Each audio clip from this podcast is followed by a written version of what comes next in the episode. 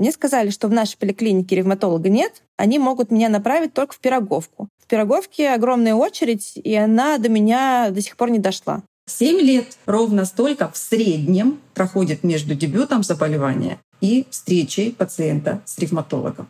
Мне сделали наконец-то прямые ноги, то есть у меня сейчас абсолютно ровные ноги. Я когда смотрела в зеркало, думала, господи, у меня мало того, что они не болят, так они еще и ровные.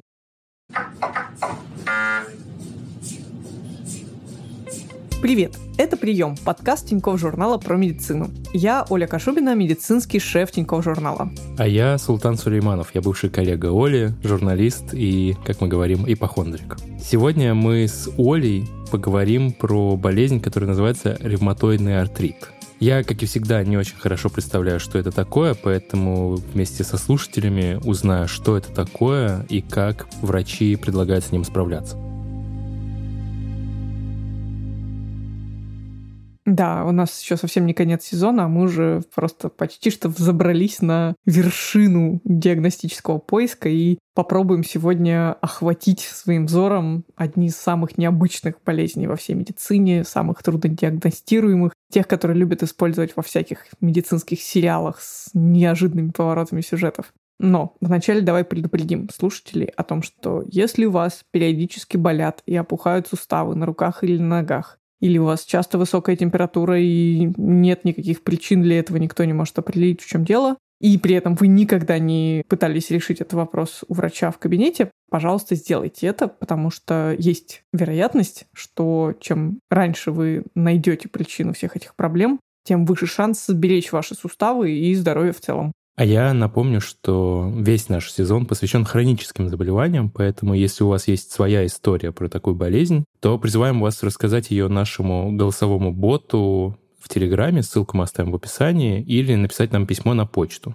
подкаст собака ру. Кажется, все свои знания про артрит я почерпнул исключительно из произведений своего любимого писателя Стивена Кинга, потому что как-то так вышло, что у него почти в каждой книге есть один или несколько героев с артритом. Я даже нашел несколько обсуждений, где люди интересуются, а как это так, а что это он? Наверное, у него кто-то из близких артритом болеет.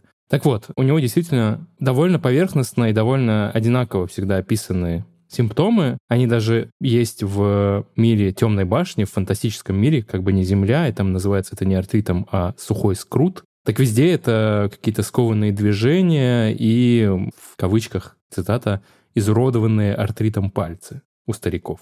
Вот так это выглядит в мире Стивена Кинга. Вообще, знаешь, интересная штука, потому что, ну, Стивен Кинг, он, к счастью, жив и здравствует, и все еще книжки пишет, но большая часть его произведений из тех, которые мы знаем, была написана там 10-20 лет назад. В целом, надо сказать, за это время очень многое произошло в медицине и в ревматологии в частности. Я к чему? Если бы мы с тобой сейчас сели в машину времени и переместились там на 50 лет назад или еще давнее, просто погуляли бы по улицам, посмотрели бы на людей, то вот этих странных деформаций суставов, знаешь, таких людей, как в какой-нибудь «Игре престолов», там какой-нибудь идет, такой нищий весь, скрюченный такой. Большая часть таких состояний, связанных с какими-то странными деформациями суставов и скелета обусловлено как раз ревматическими заболеваниями. А почему сейчас мы этого не видим? Потому что появились классные лекарства, которые эти процессы останавливают. Соответственно, появились всякие диагностические способы вовремя засечь болезнь до того, как она пожрет все суставы и вообще деформирует скелет. И получается, что образы Стивена Кинга — это такое описание какого-то не очень благополучного с медицинской точки зрения мира. При этом надо отметить, что артриты ревматоидные и другие сопутствующие заболевания, они не то чтобы побеждены, и их вообще не становится меньше. То есть мы никак не приблизились к тому, чтобы уменьшить количество людей, страдающих этими заболеваниями. Артрит — это такой собирательный термин, который означает просто воспаление в суставе. Но это всего лишь одно из заболеваний, относящиеся к большому-большому миру ревматологии. И вот обычно же как у нас все болезни делятся, да, там болезни там условного желудка, это вот там гастроэнтеролог и кишечника, болезни там печени гепатолог, болезни сердца кардиолог.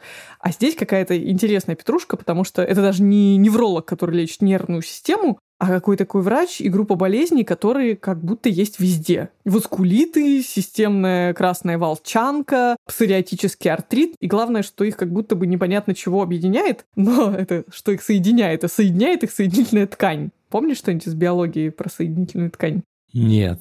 Это ткань, которая заполняет пустоты в нашем организме. Не могут же быть органы-органы. Надо как бы их как-то между собой связывать, склеивать. И вот, собственно, знаешь, хрящи суставов, сосуды, там некая ткань вокруг сосудов. В общем, даже кости относятся к соединительной ткани. Короче, все то, что скрепляет наш организм и делает его внешне отличным от просто мешка с органами. Все эти ткани, они, ну, имеют схожую по себе природу. И поэтому же там у них гены одинаковые работают, там везде есть коллаген и эластин, такие специальные э, белки связывающие. И, соответственно, если вот есть такое заболевание соединительной ткани, оно затрагивает все эти органы, и получается, что у тебя выстрелить может воспаление и какие-то симптомы практически в любом месте. И поэтому так сложно ставить все диагнозы, потому что Опять же, еще один нюанс. Почти все или даже совсем все заболевания ревматические, они связаны с аутоиммунным нашим любимым процессом. То есть это когда организм сам по ошибке после какой-то инфекции начинает просто сжигать напалмом все, что видит, и в том числе части самого себя. И вся работа ревматолога связана, ну, вначале с тем, чтобы поставить диагноз, а потом, чтобы это, вот, знаешь, а, большим-большим огнетушителем все это воспаление погасить, потому что чем больше оно бесконтрольно развивается, тем больше оно повреждает самые разные структуры, и вот в зависимости от конкретного заболевания это ну, могут быть разные симптомы и разные структуры.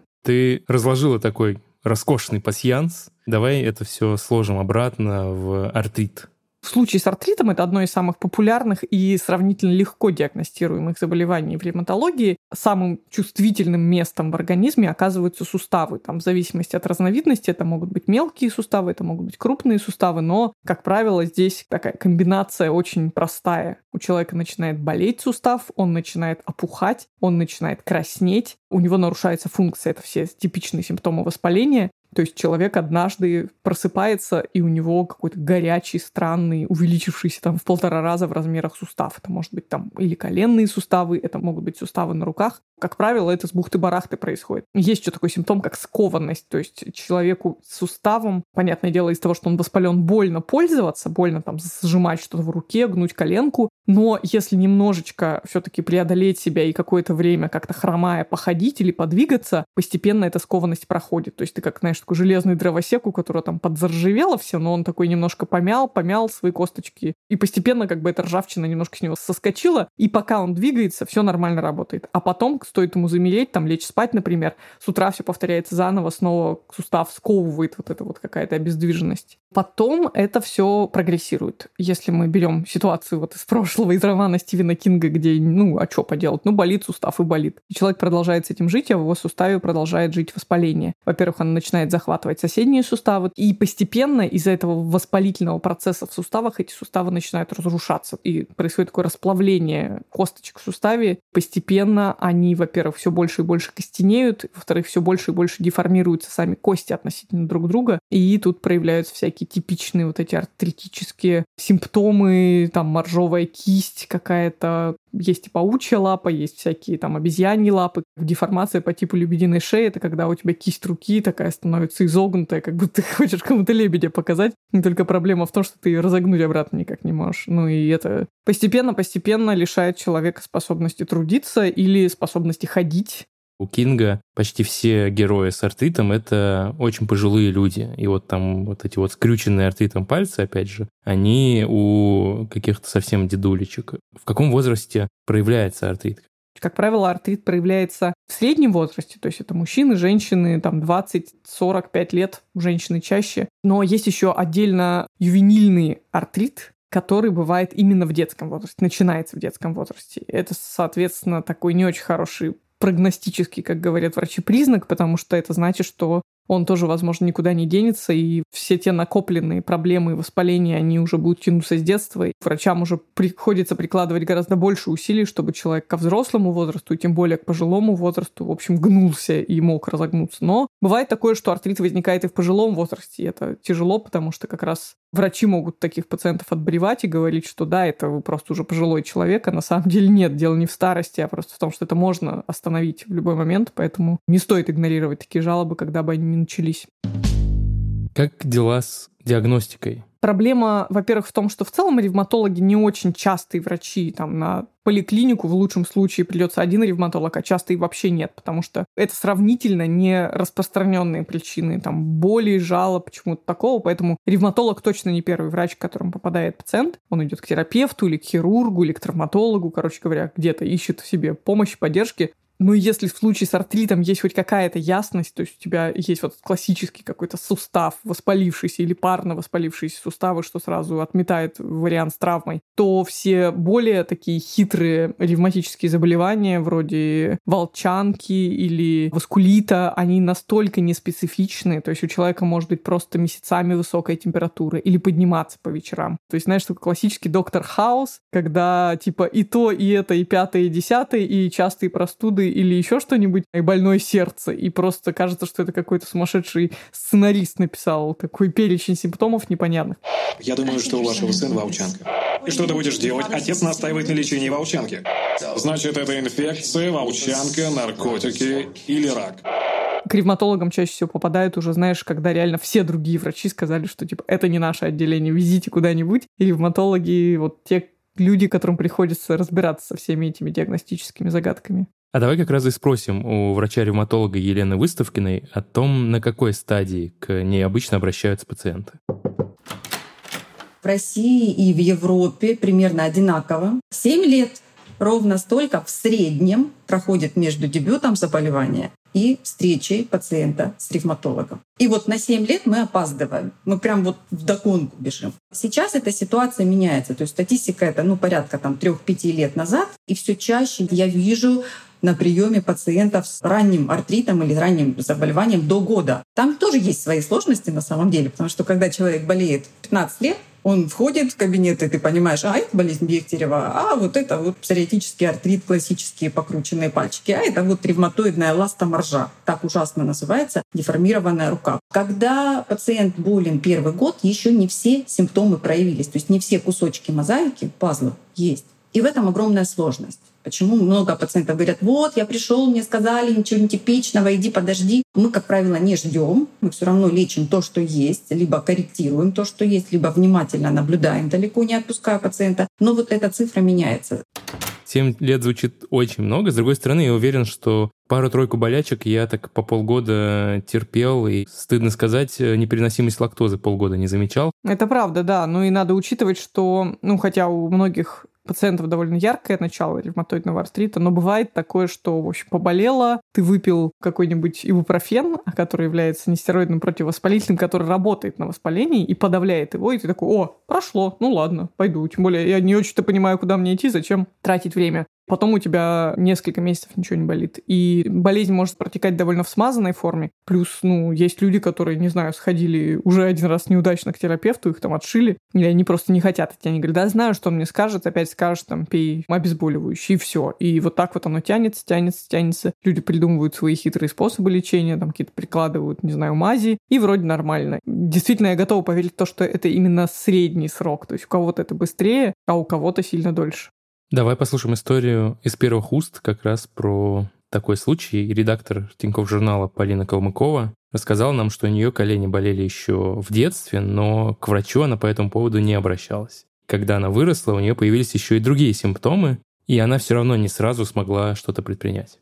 Врачи называют это серопозитивный ревматоидный артрит. Просто у меня краснеют, отекают суставы и болят. При этом они болят э, каждый день разные. То есть это может быть сегодня плечо, там завтра колено, послезавтра пальцы рук. В общем, абсолютно хаотично распределяется по моему организму. И из-за этого, на самом деле, я долго не ходила к врачам, потому что я не знала, я вот запишусь к врачу на послезавтра, а у меня послезавтра может ничего не болеть. И в целом мне будет сложно что-то им сказать. То есть я могла показать фотографии, в какой-то момент я так и сделала, просто фотографировала, как я выглядела с опухшими руками, чтобы, если уж мне в этот день ничего не будет болеть, было хотя бы что предъявить. Когда я начала ходить к врачам, у меня болели суставы так, что мне приходилось каждый день есть по 4 таблетки 600 ибупрофена. Короче говоря, я поняла, что как-то не очень хорошо. Значит, у меня все на самом деле болит, и нужно это лечить. И мне казалось, что у меня не совсем типичные симптомы. Говорят, что при ревматоидном артрите должны быть симметричные поражения суставов. И я думала, что это значит, что если у меня болит сегодня левый локоть, должен болеть правый сегодня. Оказалось, что достаточно, в принципе, чтобы у меня сегодня болел левый, допустим, а послезавтра правый, это уже считается симметричным поражением. Конечно, не хочется быть человеком, который 7 лет таит в себе артрит и не показывается ревматологу. Надо ли сдавать какие-то анализы, чтобы выяснить, что у меня артрит всего два года, а не 7 лет, и быстренько сбегать к врачу, а если симптомы еще и смазанные, я как-то сходу не могу сказать, ой, похоже на все, как вы описываете. Ситуация двоякая. С одной стороны, да, здорово, что у нас сейчас есть довольно много анализов. Фактически эти все анализы направлены на поиск вот этих вот неправильных антител, которые разрушают организм. У них есть разные названия у этих анализов. Там есть ревматоидный фактор, антинуклеарный фактор, там еще какие-то аббревиатуры. В чем суть? В том, что они могут быть и тогда мы можем подтвердить с их помощью диагноз. Их может не быть, но их отсутствие не опровергает тот факт, что диагноз все-таки есть и что это то или иное заболевание. Ну, то есть оно как бы повышает, понижает вероятность, но даже в случае с классическим ревматоидным артритом он может быть так называемым серонегативным. Это как раз когда анализы показывают, что его как бы нет. Но на рентгене мы видим, что он есть. И, как говорила Елена, да, может быть такое, что мы не собрали все пазлы мозаики. Потом еще через несколько лет мы либо анализы пересдадим, либо какие-то доделаем еще обследования, и тут у нас сложится эта картинка. Плюс еще один факт в том, что если ты вдруг сейчас пойдешь и сдашь анализы на все возможные факторы ревматических болезней, у тебя часть из этих анализов может быть положительной. И это ничего не говорит ни о чем. То есть получается, знаешь, какой-то такой замкнутый круг, что анализы помогают, но никогда не играют решающую роль в постановке диагноза. С одной стороны, классно, что они есть, потому что с их помощью, ну, у тех людей, у которых они все показывают, можно следить, например, за динамикой заболевания. А с другой стороны, ревматологи часто рассказывают рассказывают историю, как к ним приходят пациенты с пачкой плюсовых анализов, типа где по всем канонам у них артрит, но при этом никаких симптомов артрита у них нет, ничего на рентгене нет. И получается, что ревматолог говорит, ну иди гуляй, как бы у тебя может никогда и не быть артрита, просто вот такая особенность иммунитета, которая никак тебе не доставляет никаких проблем.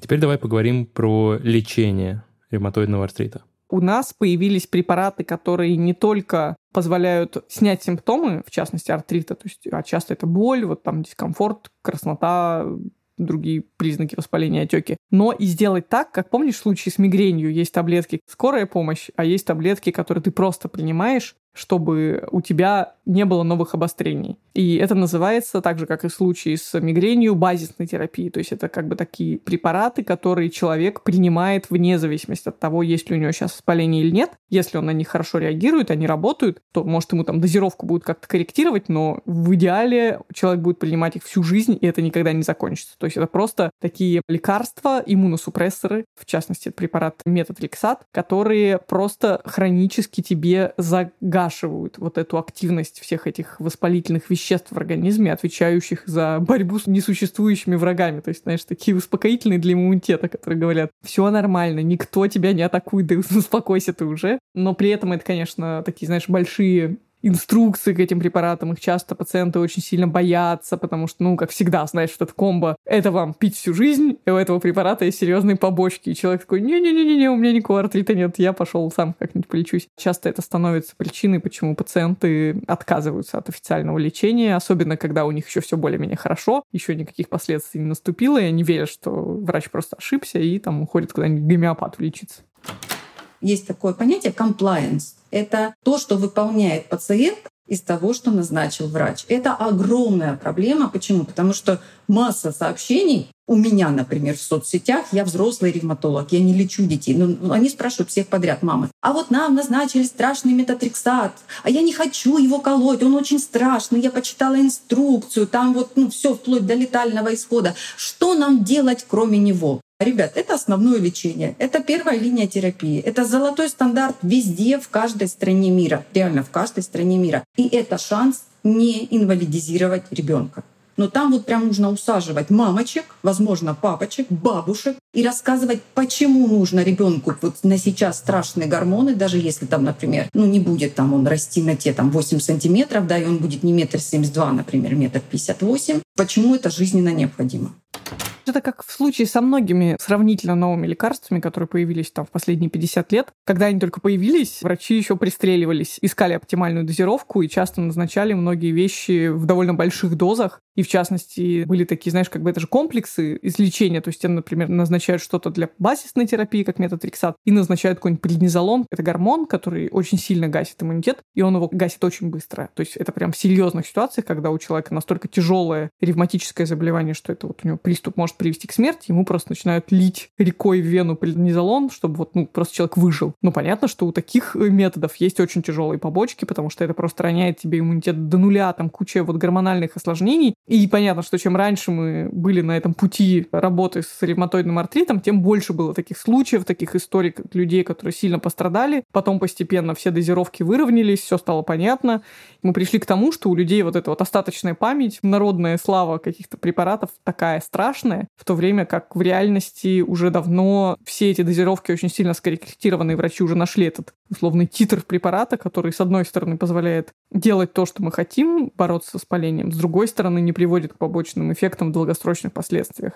Наука-то идет дальше, и мы, поскольку очень хорошо знаем, как устроен сам процесс воспаления в организме, мы не можем повлиять на его причины, но можем довольно неплохо влезать в сам механизм. Вот когда мы начинаем вмешиваться не просто загашивая весь иммунитет целиком, а как бы точечно добавляя или убавляя, там, блокируя те или иные химические вещества, участвующие в процессе воспаления, это уже относится к генно-инженерным препаратам, то есть препараты, которые копируют те вещества, которые у нас в организме работают, но, соответственно, меняют концентрацию их таким образом, чтобы сделать какое-то подобие естественного воспалительного или невоспалительного процесса. В этом и плюс, и минус. Минус в том, что это точечно. Потому что остальные-то звенья иммунитета тоже работают не очень-то правильно и тоже продуцируют воспаление. И обойти это точечное воздействие иммунитету ну, практически расплюнуть. И с другой стороны, это плюс, потому что мы блокируем вот это звено достаточно плотно, то есть мы его прям выключаем, выключаем. То есть препараты в среднем сильнее давят разбушевавшийся иммунитет, а нам того и надо. Но и опять же, мы сильнее давя иммунитет, можем получить с большей вероятностью какие-то инфекционные осложнения. Почему мы просто пинаем наших пациентов раз в полгода делать диаскин-тест? Это как в детстве манту делали, да, на туберкулез пуговку, только более точная проба. КТ легких, вирусные гепатиты Б, С, то есть все основные основные инфекции, мы вот проверяем, точно ли там нет, прежде чем этот иммунитет выключать. Базисные препараты, старые препараты, там эффекта в другом, что мы иммунитет более широким спектром гасим, но не до нуля. И в этом опять же есть и плюс большой, потому что мы гасим большее количество звеньев, и при этом мы это делаем более безопасно. То есть мы эти препараты знаем 50-70 лет, там, ну смотря какой, их там много, да. И самое главное, то, к чему я веду, что генная инженерия чудесная, замечательная, оптимально работает вместе со старыми базисными препаратами. Метатрексат, сульфасалазин, азотиаприн, там эндоксан, их тоже много. То есть там метатрексат, да, это один из, наверное, из восьми-девяти препаратов. Полина страшных лекарств не испугалась, и лечение ей помогло. Мне очень повезло. Мне сразу подобрали лечение, которое мне помогает. Мне потребовалось пару месяцев, чтобы подобрать дозу метатрексата, которая мне нужна. Мне ее подобрали, и все, я принимаю его. Если я не пропускаю уколы, то у меня ничего не болит. Я раз в неделю делаю укол. Укол стоит примерно тысячу рублей. 5 тысяч в месяц примерно у меня уходит на уколы. Плюс я должна принимать на следующие сутки таблетку фолиевой кислоты, но она не стоит ничего, там буквально, не знаю, рублей 40-50, наверное, стоит упаковка, которой хватит на весь год. Плюс к этому мне нужно раз в три месяца сдавать анализы крови. В последний раз я заплатила за них 5 тысяч за все то, что мне нужно было сдать. И ходить на прием к ревматологу, чтобы он сказал, что со мной все в порядке, моя печень еще со мной. Продолжаю в том же духе принимать тоже лекарства. Я хожу к нему тоже платно, можно это делать бесплатно, но у меня не получилось. Потому что я пришла в поликлинику государственную и сказала, мне поставили диагноз в платной клинике ревматоидный артрит. Могла бы я получить направление к ревматологу? Мне сказали, что в нашей поликлинике ревматолога нет, они могут меня направить только в Пироговку. В Пироговке огромная очередь, и она до меня до сих пор не дошла. Поэтому я хожу к платным врачам, в целом меня это сейчас устраивает. Еще можно подешевле покупать лекарства. Можно купить за 100 рублей лекарство метатрексат в ампуле и купить отдельно шприц и делать укол э, самостоятельно обычным образом. Я покупаю за тысячу рублей, потому что он там в специальном шприце, которым удобно делать себе в ногу с тоненькой иголочкой. Я всю жизнь боялась делать уколы, и сейчас мне пришлось это себе делать, и я, наверное, не справилась бы, если бы мне нужно было это делать с ампулой и обычным шприцом. А тут я уже приноровилась.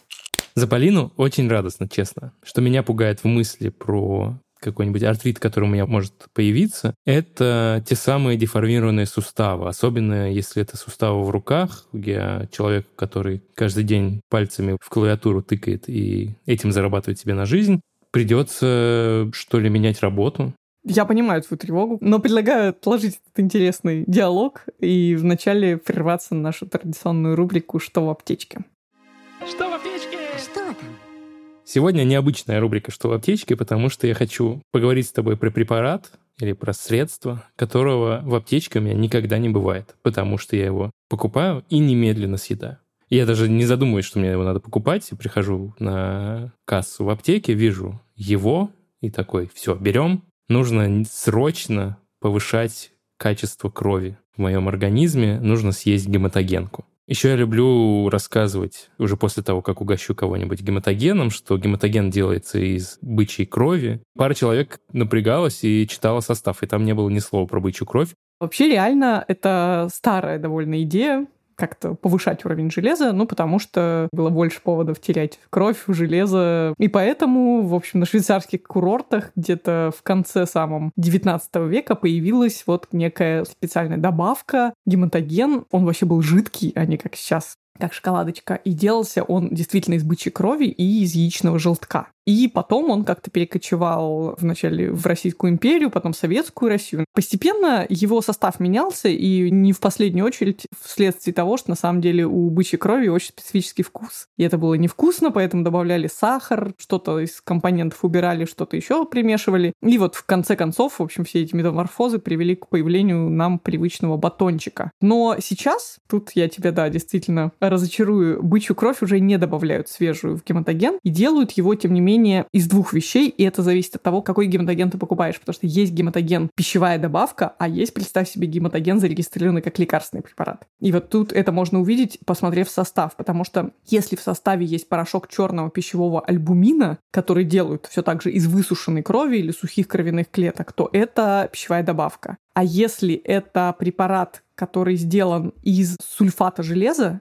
и там нет черного пищевого альбумина в составе, то это уже лекарство. Но проблема в том, что на 90% гематогенка состоит все-таки из сахара, из патоки, в общем, из всех тех же вещей, из которых состоит любой сладкий батончик. И получается, какая странная история. Просто что, ну, мы все знаем, что сахара много есть вредно. Количество железа, которое ты можешь получить из гематогенки, из одной, сопоставимо с количеством железа, которое ты можешь получить из говяжьей котлетки. И поэтому, если у тебя серьезный дефицит железа, то ты гематогенками не обойдешься. Тебе надо будет вводить препараты, либо принимать их в виде добавок, либо в виде лекарств, либо даже вводить, возможно, внутривенно. Получается какая-то бессмыслица. Но при этом, конечно, если ты просто любишь вкус гематогена, и если бы ты не купил гематогенку, ты купил бы какой-нибудь батончик, то почему бы и нет? Я, конечно, гематоген ел без мысли, что это вот как шоколадный батончик. Скорее, сейчас я сделаю себе здоровее, а потом побегу есть шоколадные батончики. Значит, вывод очень простой. Ты можешь сказать, Султан, хорошо, что у тебя нет в аптечке гематогена.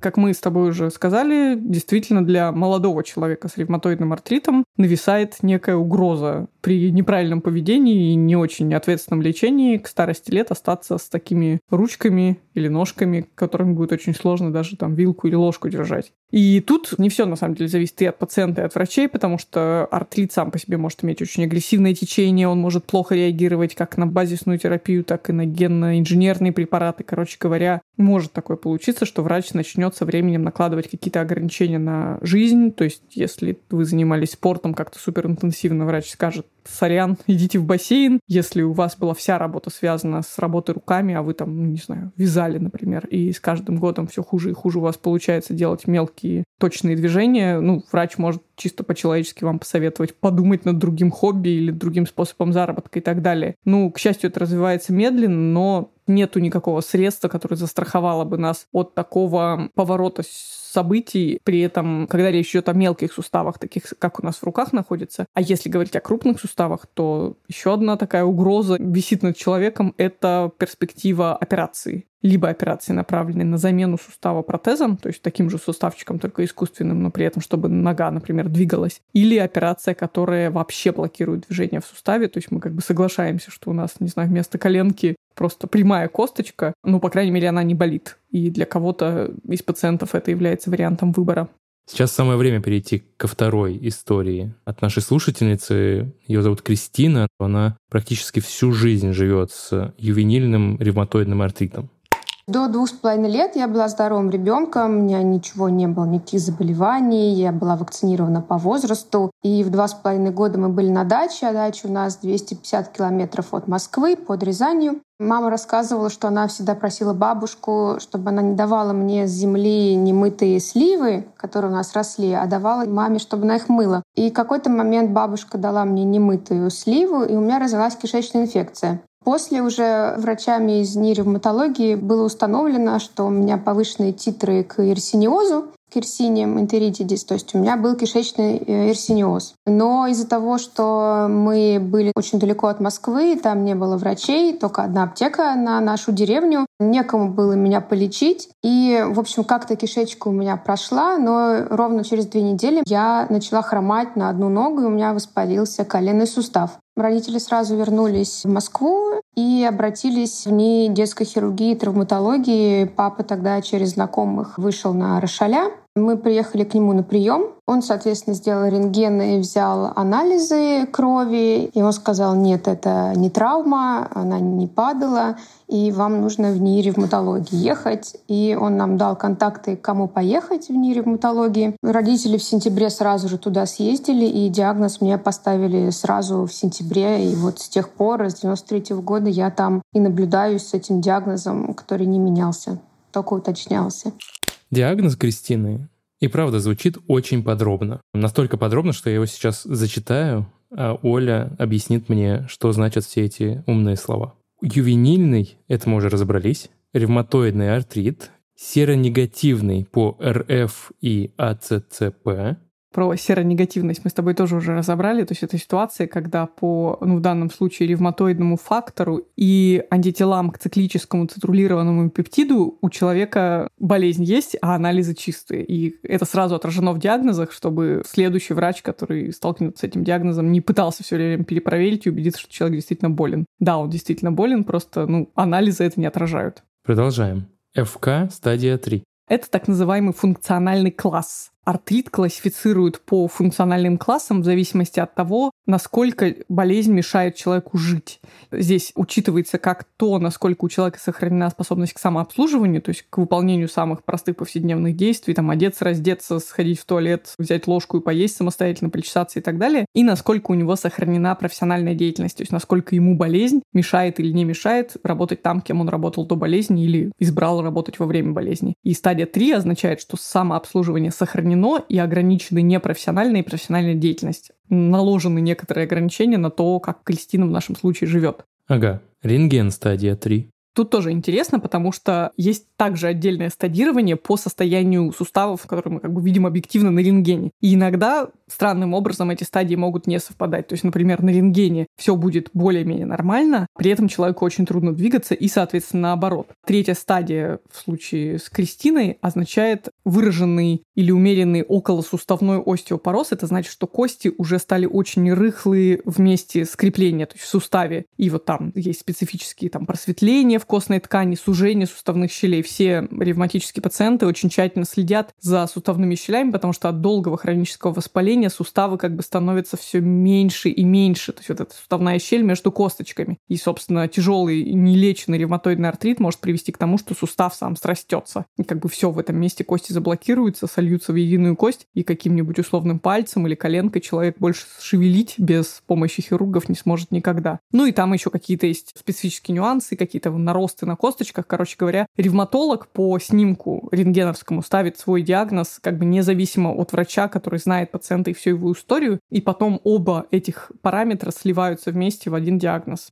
Хорошо, на этом диагноз не заканчивается. Этот артрит еще осложненный остеопорозом и индуцированный длительным приемом глюкокортикоидов. Да, я понимаю, что это все очень чудовищно долго и сложно звучит, но это диагноз действительно нужен не просто так, а чтобы была преемственность между врачами. Остеопороз, как я уже сказала, виден на костной ткани, и вот как раз глюкокортикостероиды, тот самый преднизолон, который раньше активнее применяли в лечении артрита, сейчас применяют в основном просто для гашения очень сильного воспаления. В случае с Кристиной, которая выросла с артритом и еще в 90-х застала скудную терапию. Видимо, этот преднизолон и другие кортикостероиды успели попортить ей суставы. Их побочный эффект. Суставы становятся более тонкими и хрупкими. И вот как бы так это довольно необратимый процесс. И поэтому я так понимаю, что указано про то, что остеопороз у нее возник на фоне именно глюкокортикоидов. Это как бы пояснение, что это не Кристина там нарушала какие-то правила, а просто, к сожалению, имея такой огромный стаж болезни, она ну, неизбежно пришла к тому, что у нее остались эти далекие, долгие побочки от предыдущего лечения. Но вот видя перед собой весь этот диагноз, грамотный врач может вообще как бы понять всю Кристинину историю буквально за одну минуту, прочитав диагноз. Он понимает, с чем имеет дело, что можно назначать, что нельзя, насколько там запущено все и так далее, и так далее.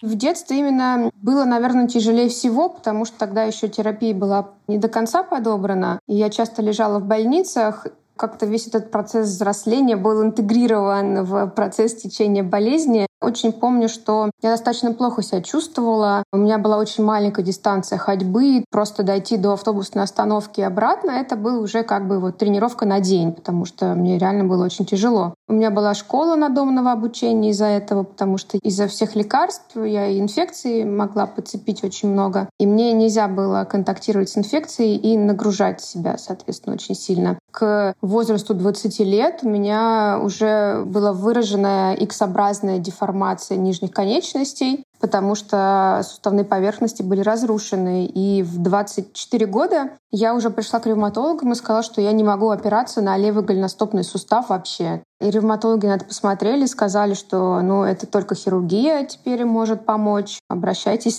к нам на девятый этаж к хирургам. Да, мне сразу дали квоту на операцию. Все операции были бесплатно выполнены. Голеностоп, к сожалению, протезировать невозможно. Его можно только срастить. Как я люблю говорить, нет сустава, нет артрита убирают суставные поверхности голеностопа и сращивают его, чтобы целая кость образовывалась. Ходьбе это почти не мешает. А потом хирурги сказали, ну а что, коленки же X-образные, то есть их тоже нужно заменять, потому что нужно выравнивать ось нагрузки на голеностоп, чтобы он оперированный опять не разрушился и не деформировался. И вот подряд мы заменили оба коленных сустава, и мне сделали наконец-то прямые ноги, то есть у меня сейчас абсолютно ровные ноги. Я когда смотрела в зеркало, думаю, господи, у меня мало того, что они не болят, так они еще и ровные. Ко мне даже приезжала подружка в больницу после какой-то из операций, и я ей говорю, смотри, у меня ровные ноги, она даже расплакалась. После операции я наконец-то почувствовала, что можно ходить по лестнице и не думать, как правильно ногу поставить на ступеньку, когда спускаешься, ну, чтобы не было больно. То есть я думаю, блин, люди, оказывается, так же всегда ходят, а я этого не знала. Мне стало легче путешествовать. Я всегда путешествовала, но в уме держала мысль, что я не могу, допустим, пройти два музея за день. Это невозможно в моем случае. Мне нужно выбирать такой график, который мне комфортен. Мне нужно часто сидеть если я куда-то иду. Сейчас это стало легче. Почему нельзя просто поменять все суставы с начинающимся артритом и жить себе спокойно? Способ лечения такой же, да, это, это не крайняя мера. Когда мы понимаем, что консервативно мы конкретному суставу уже помочь не можем. Понятное дело, когда болят и припухают 7 суставов, да, протезирование не поможет, нам нужно снять системное воспаление. Когда у нас там один-два сустава, в которых уже нет расстояния между костями, то есть ну, сустав сел, можно сказать, да, естественно, что бы ты ни делал, там в суставе будут более ограничения подвижности. Другой момент, что мы всегда держим в голове, что время жизни сустава искусственного от 10 до 15 лет. И через 10-15 лет нам предстоит репротезирование, смена одного сустава на другой. Это более кровавая операция, более травматичная. Поэтому если есть какой-то шанс на этом суставе походить, допустим, это третья стадия из четырех, конечно же, мы будем максимально его защищать. Если уже мы все перепробовали консервативно и местную терапию, можно что-то в сустав вводить, там большие варианты, и системная терапия не помогает, да, это полноценный метод лечения, почему бы нет.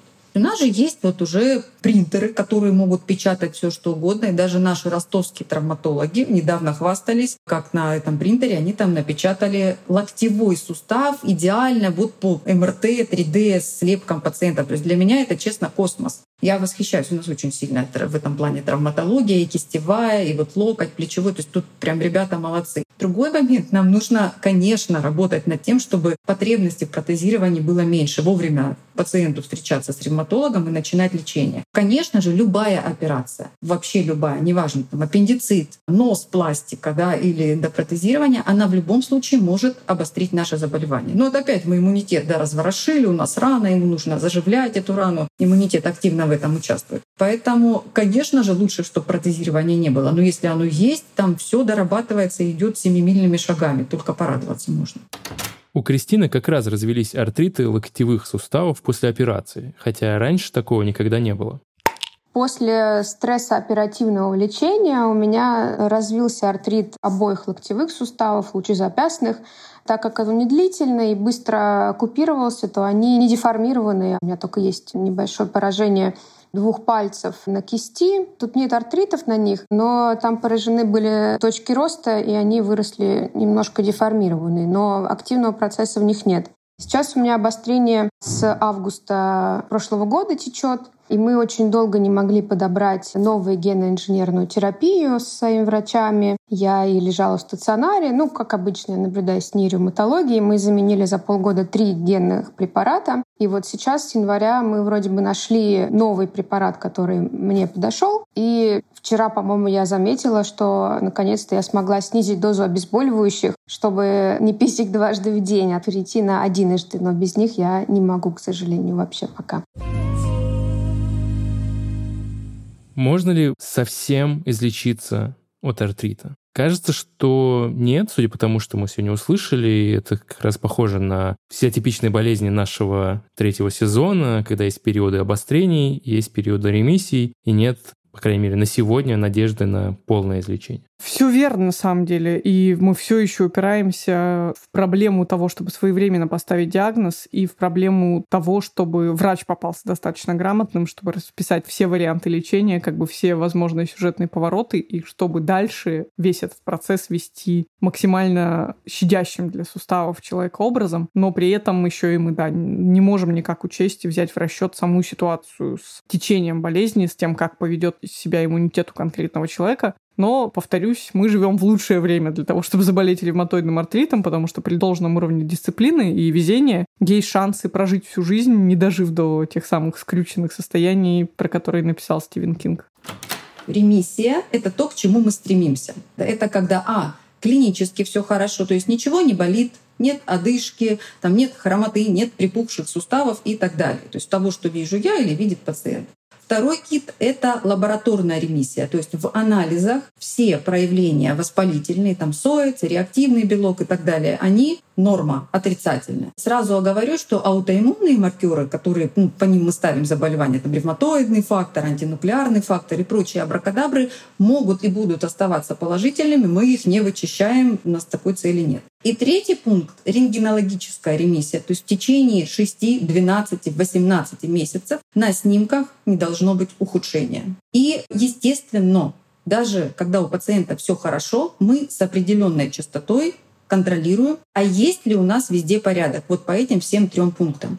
Потому что у кого-то бывает, что клинически все вау, классно, а на рентгене идет ухудшение, там окостенение между позвонками, позвонки хотят в бамбуковую палку превратиться, или какие-то новые там дырочки в костях запястья. И несмотря на то, что клинически хорошо все, да, мы терапию подкручиваем, увеличиваем. Именно поэтому мы, опять же, все время пытаемся донести это до пациента, что даже если все классно, но у тебя назначен прием, это не потому, что доктору скучно. Но получается, что все равно нужно отслеживать свое состояние, даже если кажется, что все хорошо, ничего сейчас не болит, ничего не тревожит. Это безусловно так, но многие этого не делают, знаешь, и тут не то чтобы не, не хочется их винить, ну, все мы не самые лучшие пациенты на свете. Это можно проверить там на истории про лечение зубов каких-нибудь, да, которые у многих болят, но откладываются в долгий ящик. И тут ревматизм и любые формы ревматоидного артрита не исключение, потому что люди, когда им хорошо, очень резко забывают, потому что надо ходить к врачу, тогда как в реальности это хорошая инвестиция как для пациентов, так и, как ни странно, для их родственников если в среднем в популяции риск заболеть нашим заболеванием 1%, то у родственников этот риск 4%. То есть, во-первых, очаги хронической инфекции в организме постоянно драконят иммунитет, то есть он с кем-то борется, и вот он может так сказать, перегореть, перебороться, сагрессировать потом на собственные ткани. Поэтому нелеченные зубы, непонятные циститы, подъемы температур, там непонятно из-за чего, должны быть обследованы, и мы должны понять, а что это, и при необходимости там, санировать очаг хронической инфекции. Второй момент — это нагрузки. Опять же, то, о чем мы говорили. Большие травмы, регулярные травмы будут провоцировать воспаление. А воспаление — штука такая, может быть, закончится хорошо, а может зациклиться и даст нам хроническое воспаление. Поэтому все нагрузки, которые уже приводят к периодическим болям, нужно адаптировать под свой организм, несмотря на то, что Васек жмет 200, а мне на 200 плохо, а возможно, нужно 120. А можно вообще не жать, да, заняться чем-то более мягким. Третий момент — это наша мода стимулировать иммунитет, укреплять иммунитет. Ну, ребят, иммунитет справляется шикарно. То есть, опять же, если вы не болеете пневмонией каждый месяц или отитом, да, и у вас нет подтвержденного ВИЧ статуса, то у вас все окей. И то там, да, не всегда нужно помогать. А вот излишняя стимуляция собственного иммунитета мы можем понять, вот она и выливается в аутоиммунные заболевания. Вот иммунитет цепной пес, он лает на чужих, да, своих защищает. Помните собак, которые бросаются на хозяев, да, которых переагрессировали? Вот здесь та же песня. То есть мы заканчиваем песню с стимуляцией иммунитета. Еще одна, собственно, профилактика. Далее, опять же, мы помним, что любые стрессовые факторы ослабление ну, физического здоровья организма тоже могут быть вот таким удачным началом для заболевания, неудачным для пациента. Ну последний пункт — это та самая вакцинация. Да, это не стопроцентная гарантия, но, ребят, вам никто не даст стопроцентную гарантию нигде и никогда. Кто дает, бегите, вас обманывают. Так вот, вакцинация снижает тяжесть заболеваний, либо вообще уменьшает их риск вообще возникновения. И это ковид, и это грипп, и это по показаниям там, от пневмокока вакцина, у детей там немножко шире. И опять же, может ли после вакцинации у нашего ревматологического пациента заболеть сустав? Может, я не буду говорить, что нет, я не буду вас обманывать, но обострение артритов и заболеваний после вакцинации гораздо проще погасить, чем обострение после, например, того же ковида. Ну и от себя добавим, что очень здорово, когда вы и ваш лечащий врач стали одной командой и стараетесь вместе бороться с болезнью. Вот как получилось у Кристины. У меня абсолютно партнерские отношения с врачами. Я думаю, это связано именно с тем, что я болею с детства. Потом, когда я подросла, меня отдали во взрослое тоже к конкретному врачу, которая в основном ведет именно выросших детей с ревматоидным артритом. Меня перевели в 21 год, и вот с 21 года до настоящего времени, сейчас мне 32, я с одним врачом сотрудничаю, который я доверяю полностью. Мы всегда на связи 24 на 7 практически. Это очень помогает мне. Потому что ситуации разные бывают. Иногда совет нужен и ночью, и в воскресенье. Блин, когда я дослушала до этого момента, я, конечно, очень хотела Кристину перебить и вообще и восхититься, и удивиться, потому что, конечно, вот эти истории, когда человек, который чем-то болен, потом вдруг вырастает и решает, что тоже хочет пойти в медицину, меня всегда ужасно трогают. Я думаю, конечно, сыграл мой анамнез и бэкграунд на этом всем, потому что так как я в детстве видела в большей степени только врачей и их работу, и, ну, мне было интересно. И для меня не было, наверное, даже другой мысли стать кем-то еще. Я не стала ревматологом, я работаю педиатром. У меня были пациенты, у которых дети с только установленным диагнозом, которые часто находились в состоянии непонимания и поиска ответа, что им делать и что будет дальше. С такими людьми действительно я теснее общалась. Я рассказывала им, что вот у меня тоже есть такое-то заболевание, и я вот так-то живу и работаю врачом. В этот момент они мне даже говорили, ой, смотри, там, Аня, Катя, ты тоже можешь стать врачом. Я думаю, это их как-то вдохновляло, и я часто дальше их в той или иной степени вела, Я старалась ответить на их вопросы и поддержать их, что ну, диагноз ревматоидного артрита ювенильного, он не является приговором, что ребенок не вырастет без образования, никому не нужным, болезненным и ничего в жизни не добьется. Как говорила моя мама всегда про меня, что мне только ходить тяжело, а со всем остальным у меня все хорошо.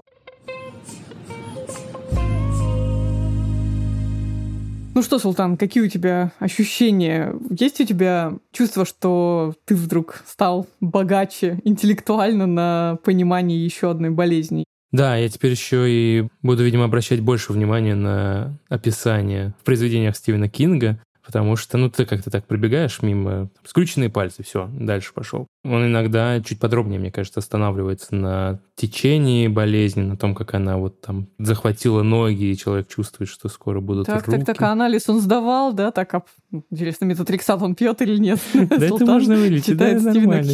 О, ремиссия, да, как это он продолжает бегать, все понятно.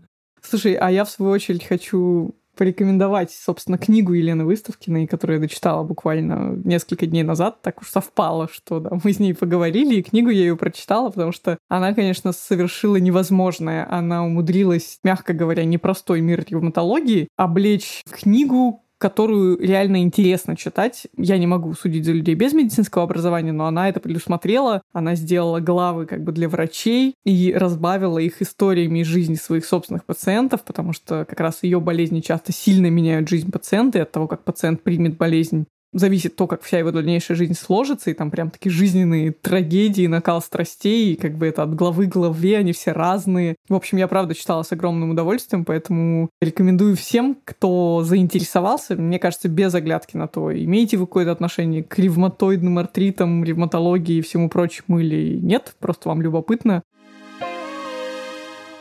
Это был книжный подкаст «Прием». Читайте книги, и не затягивайте лечение болезни на 7 лет, тогда все будет хорошо. Да, ну а в перерывах между чтением книг и походом к врачам слушайте нас на всех платформах и пишите нам письма, ставьте обязательно лайки, которые позволяют нам быть более заметными, не то что некоторые заболевания, и порекомендуйте нас своим друзьям, которым, возможно, тоже все это будет интересно.